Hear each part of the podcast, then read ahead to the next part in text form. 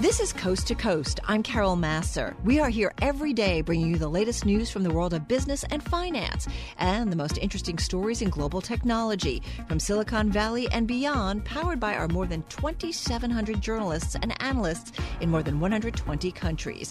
You can download Coast to Coast on iTunes, SoundCloud, or Bloomberg.com. You can also listen to our radio show weekdays at 2 p.m. Eastern only on Bloomberg Radio. Oh, Yeah, maybe more people are going to feel lucky because uh, this story, among our most read on this Monday, something anticipated the U.S. Supreme Court legalizing sports gambling. Here with the news today and what it means on the sports and gaming industries is Eben Novy-Williams, sports business reporter at Bloomberg News in our Bloomberg 1130 studio in New York City. Also with us, former bookmaker Steve Budin. He's CEO at PickNation.com. It's an online pay per view analysis website in the sports handicapping industry. He's also author of the book Bets, Drugs, and Rock and Roll. Steve on the phone from Miami Beach. Eben, over to you though, because we did a big sports summit, and one of the topics was, you know, whether or not we would see the Supreme Court rule this way, and yes, indeed, they did. You're right. Not really a surprise. I think a lot of people who, who knew about this knew that New Jersey was probably going to win in some way.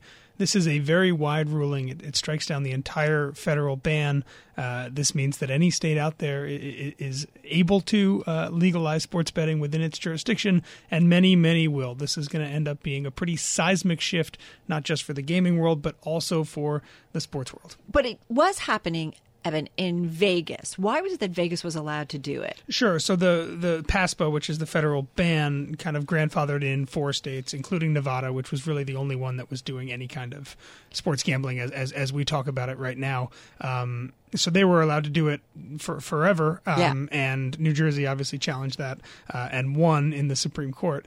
Um, and yeah, there are a handful of other states, including Pennsylvania, Mississippi, West Virginia, New York, that already have laws ready to go now that now that this ruling exists, and about 15 others that are considering current legislation uh, as we speak. So this is going to happen, uh, maybe not quickly, but but a lot of state legislatures around the country are, are looking at this intently. As I said, off and running. Hey, Steve Budin, come on in on the CEO at PickNation.com on the phone from Miami Beach. How does this kind of impact what you guys do?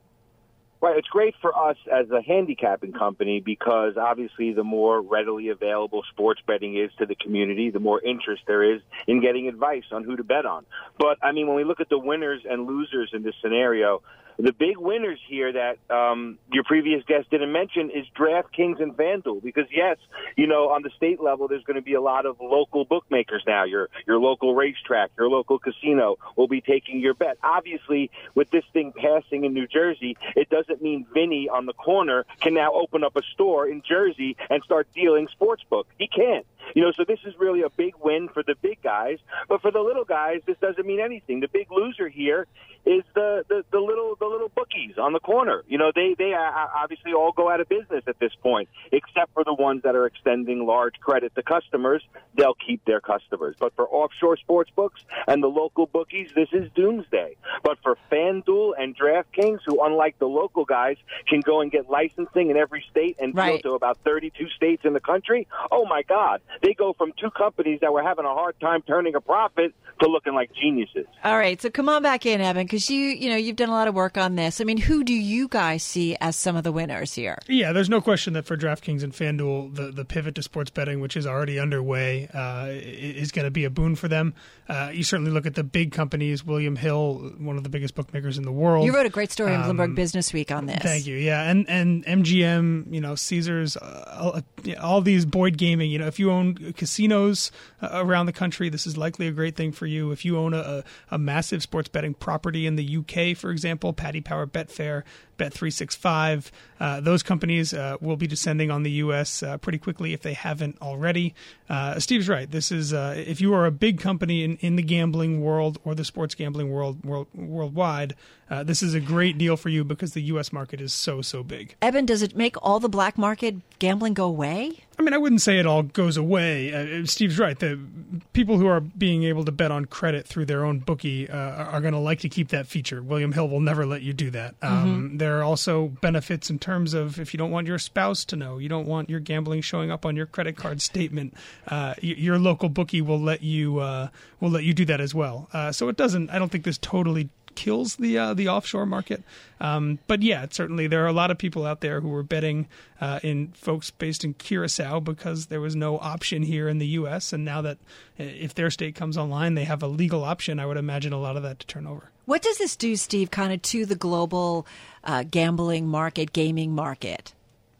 Well, I, I think I think it allows the U.S. to get into it. So, for instance, once the U.S. is dealing uh, uh, uh, basketball, baseball, and football, there's nothing that stops. Just like he talks about William Hill coming in here, which they've already done, and they've infiltrated Vegas. About it started about five years ago with the little machines that you can bet on in all the places. Those are run by William Hill. Um, it allows U.S. companies now to look at soccer and to look at other emerging markets and even U.S. sports in those in those countries because what, what we never what we never hear about. We know how popular soccer is in London to bet on, but we don't know that right after soccer and cricket, the number one bet on sports is, is U.S. basketball.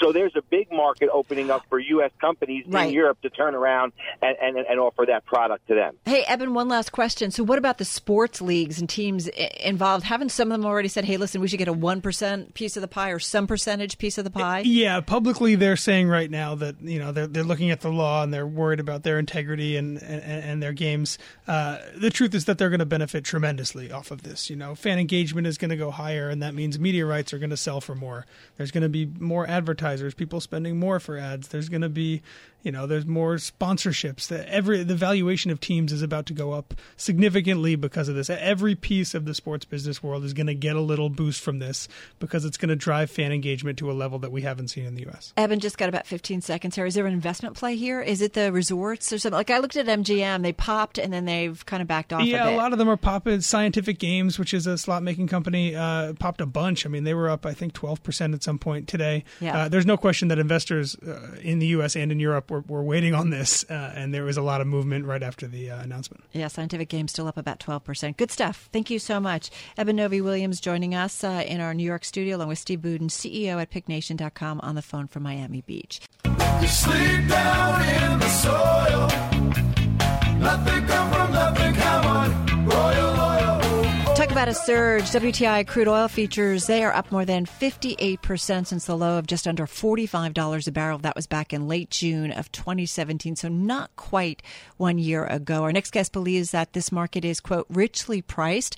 Walter Zimmerman is our guest, chief technical analyst at ICAP. He joins us on the phone from Jersey City, New Jersey. Hey, nice to have you here. We've all been watching the move up in oil prices. Uh, do you think we're getting to a point where it kind of tops out? I think we're getting dangerously close. And there is a seasonal element to all of this. Uh, crude oil typically bottoms in Q1 and peaks into the spring. And a big component of the typical winter to spring rally are East fears. And we have the latest iteration of that uh, driving these markets higher. Uh, so um, I could see a little bit higher, but one of the things that concerns me is this continual widening of the Brent WTI spread. You know, this is a sign that uh, WTI is having increasingly trouble, increasingly uh, difficulty um, keeping in the bull uh, game here. Okay, so how would you trade this market right now? Well, uh, first of all, um, or would you? I, I do think there is a little bit more room to the upside here. Yeah. But whatever is remaining on the upside is probably more a gift to crude oil producers everywhere, from Saudi Arabia to the Permian Basin, and less a tradable move for investors. Um, I would think any further upside is probably more prudent to be scaled up taking profits if you're inv- an investor, and certainly scaled up hedging if you're a producer. You know, it's interesting too. Um, you know, I do always wonder do we get to the point where, you know, it hits a certain point and people start to back off on demand and so it just kind of, you know, writes itself. Uh, do we get to that point anytime soon as well? Well, given the time of the year, you have to think yes. You have to think that um, the the enthusiasm will wane. And I think you're already seeing that in WTI. Here's Brent up a dollar twenty-one right now. WTI only up thirty-three cents. To me, that's a big warning sign. And I think what's behind that warning is you have 7,700 plus drilled but uncompleted wells in the lower 48 states, just waiting for higher prices to be released on the market. And I think that's why people are finding it increasingly uh, difficult to go chasing WTI any higher. Yeah, because I mean, I don't know. What are you hearing from the major oil companies or some of the drillers? I mean, are people, because of the move up, you know, aggressively putting on uh, more production, making more capital expenditures and investments to go after more oil because it's gone up? Or is everybody being a little bit cautious here because it's not so long ago that oil was a very different market? Yes, indeed. And if you've been in oil any length of time, you know how cyclical it is. You know what goes up must come down. And everybody's aware of these literally thousands of drilled but uncompleted wells. So I, I think there's an understandable reluctance to be euphoric up here and to be more cautious because the reality is whatever Iranian crude comes off the water – there will undoubtedly be a list of sources more than willing to make up the difference.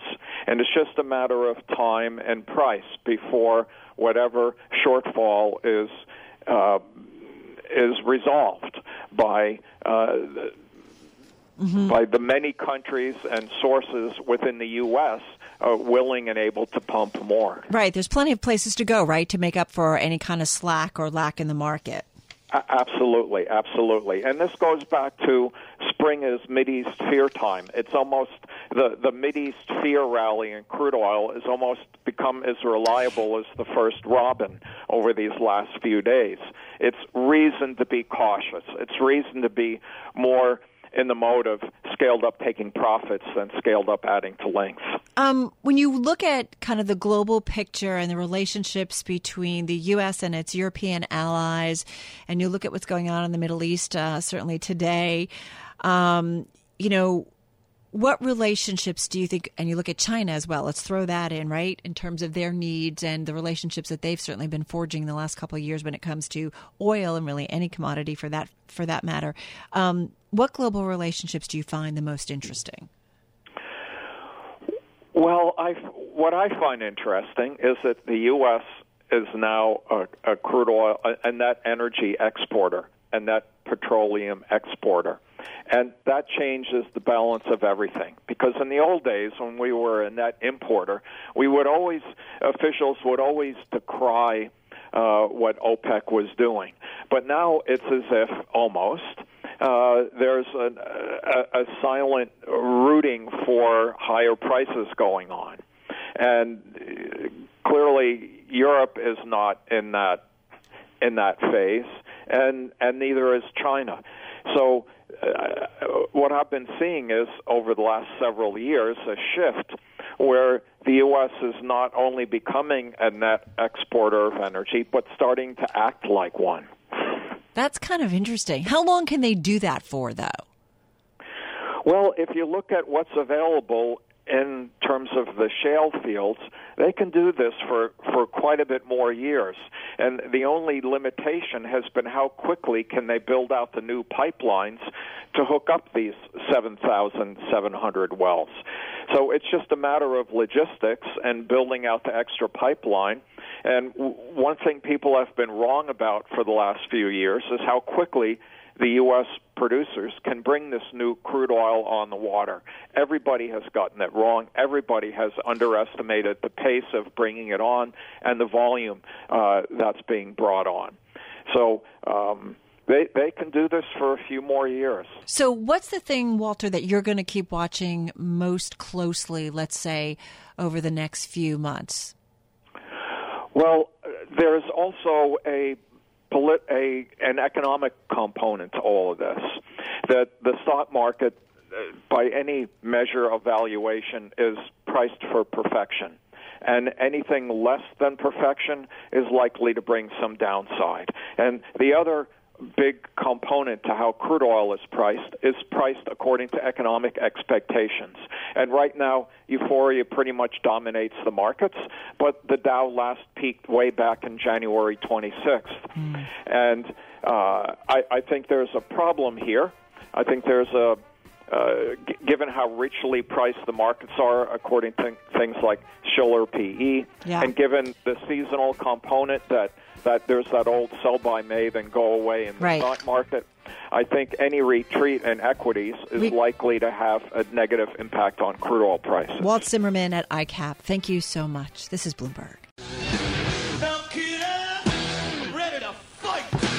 Yeah, just when you thought things couldn't get any messier, well, some news today showed, yep, it indeed can. Shares of CBS, though, are up today. This says uh, it sued National Amusements. That's the controlling shareholder of CBS, also the controlling shareholder of Viacom, which, of course, wants to merge with CBS. Yep, keep it straight.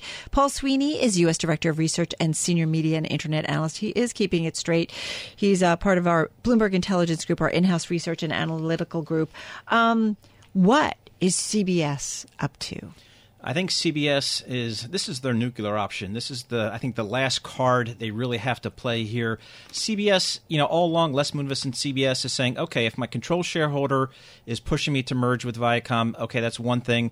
Um, but if that's going to happen, I want to, you know, under my terms, um, because CBS is a stronger standalone company than, than Viacom. Uh, so Les Moonves and CBS were saying, if you're going to force us to do this, it's going to be on our terms, our financial terms, and on our management terms. And that's the last part. The management terms has really been a sticking point. Les Moonves wants his management team to run the combined company. Shari Redstone, who controls uh, both companies through National Amusement, says, no, no, I want a major role for the CEO of Viacom to maybe be the successor to Les uh, going forward.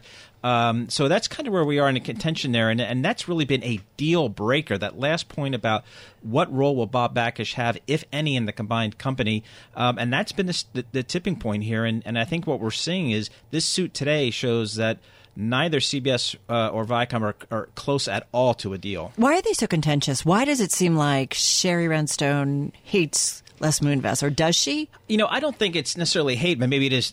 After today's news, I'm sure they were shocked um, over there at uh, National Amusements and, and Viacom by this move because again, this really is the nuclear option for CBS here, basically calling out uh, Shari Redstone and the board uh, at National Amusement. Mario Gabelli, who invests in media, said it's a clever move. It's a clever move, it, it, and uh, it's it's really interesting. But I just think it's you know again. Viacom is a is a flawed company, and CBS up until this merger uh, speculation came along, the stock was singing right along over the last five or six years. Uh, so they are saying basically, again, if you're going to force us to do this deal, it's going to be on our terms. And Shari Redstone saying, wait a minute, remember, I own you, I own both companies. Um, so you know the question is, what is the response? Potentially coming out of Shari Redstone and, and National Amusements, and the nuclear option on her side would be, Les you're fired. Does it? Ouch. Does it matter what the rest of shareholders want?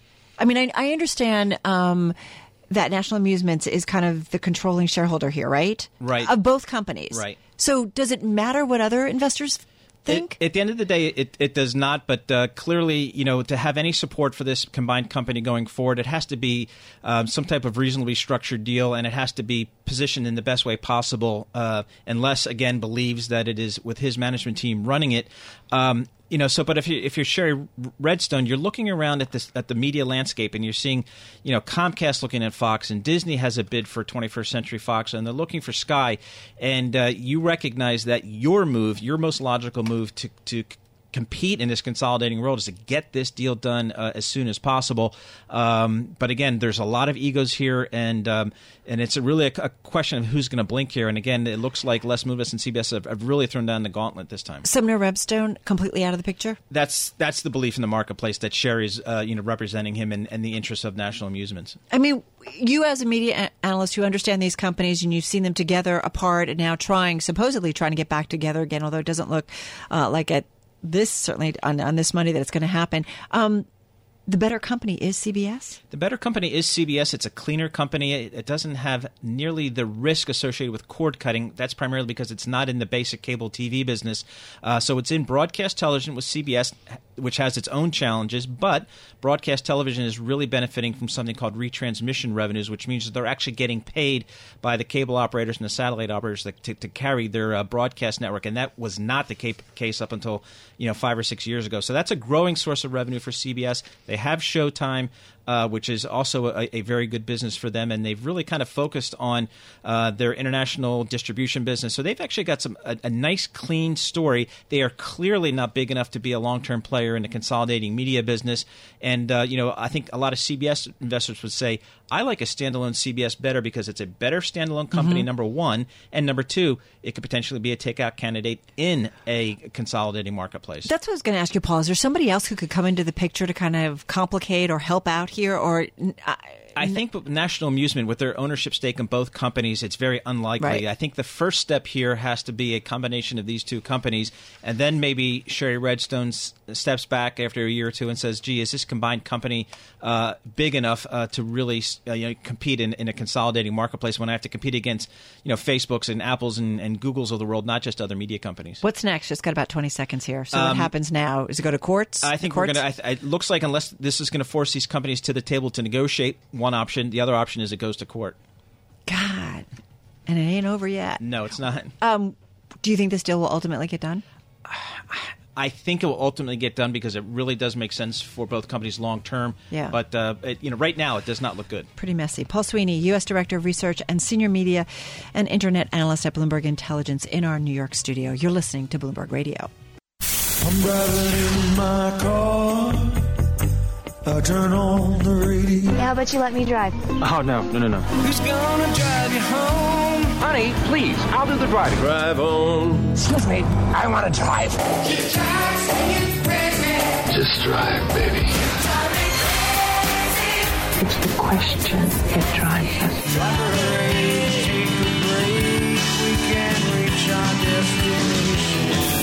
Is the drive to the close. That funky music will drive us till the dawn. On Bloomberg Radio.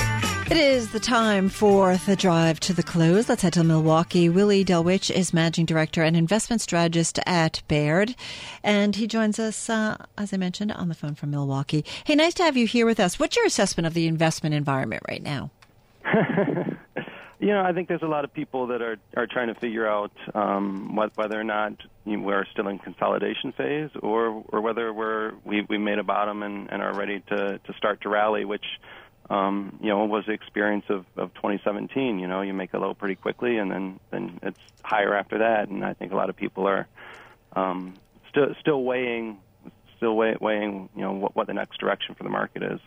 Well, what do you think the next direction for the market is? Uh, um, yeah, I, I think the market will let us know when it's ready to rally and, and break out to new highs, and I I don't see evidence of that yet. So I, I would um, I would be in the, the camp that, that I don't know if we need to to go all the way lower again, but I don't see evidence yet that that we're ready to kind of resume this rally um, that, that, that we got used to all of last year. Hey, one of the things that I think you've been noticing, according to some notes that I've got, is that in terms of on a technical basis, we're not seeing as much upside volume in comparison to downside volume. Is that the case? Yeah, that, that's very much the case, and that's that's one of the things that I'm I'm looking at um, as a, a clue from the market about whether or not it's it's ready to go. We've had, um, I think we're up to about eight, nine to one downside days where where we've had um, downside volume in excess of upside volume by by nine to one. We have yet to have a single nine to one upside day, and so um, if if we were ready to, to really get back in gear, I would expect to see at least two of those um, types of days come on board or, or see other evidence of, of this sort of breadth thrust um, environment. And until we see that, um, I, I think it makes sense to continue to talk about consolidation and um, and, and, and not think that the market's ready to, to rally yet. So if I take a look at the major market averages, I mean, we did have a rally last year. Uh, S&P is now up about 2% this year, but I think if I look at the NASDAQ, it's up about 7%. Um, yeah. Are you seeing, you know, parts of the market, sectors of the market kind of separate from one another again? Uh, yeah, a little bit of that. Um, you, you, know, you've got um, the, the Nasdaq, like you said, is up up over 7%. It, it made a new high in March. Um, small caps are um, at or near new highs right now. And so, yeah, you, you have a little bit more um, of, of a mixed bag.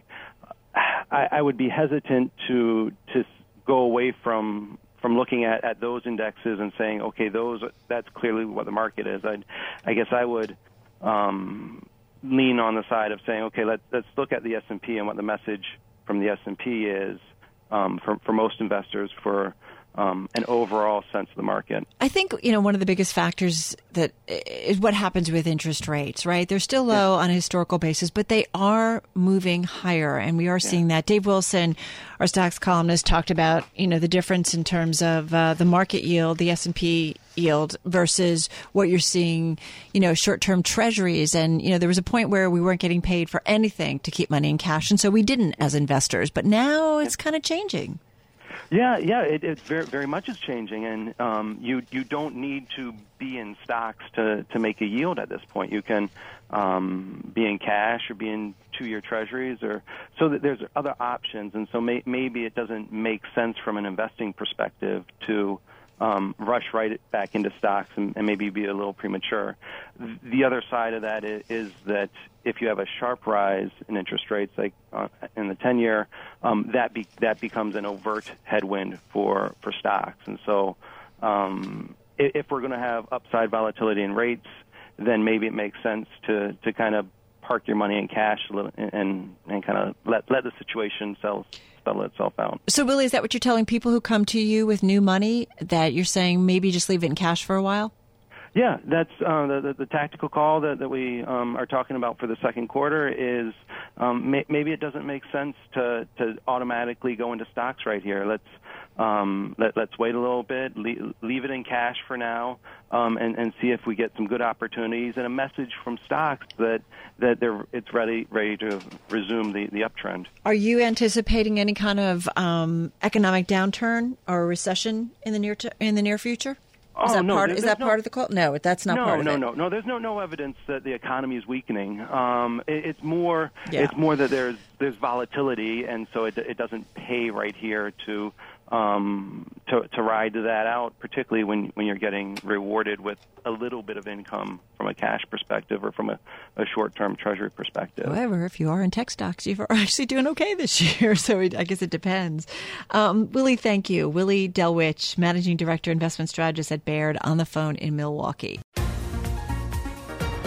Thanks for listening to Coast to Coast. You can subscribe to the podcast on iTunes, SoundCloud, or Bloomberg.com. You can also listen to the radio show weekdays at 2 p.m. Eastern only on Bloomberg Radio.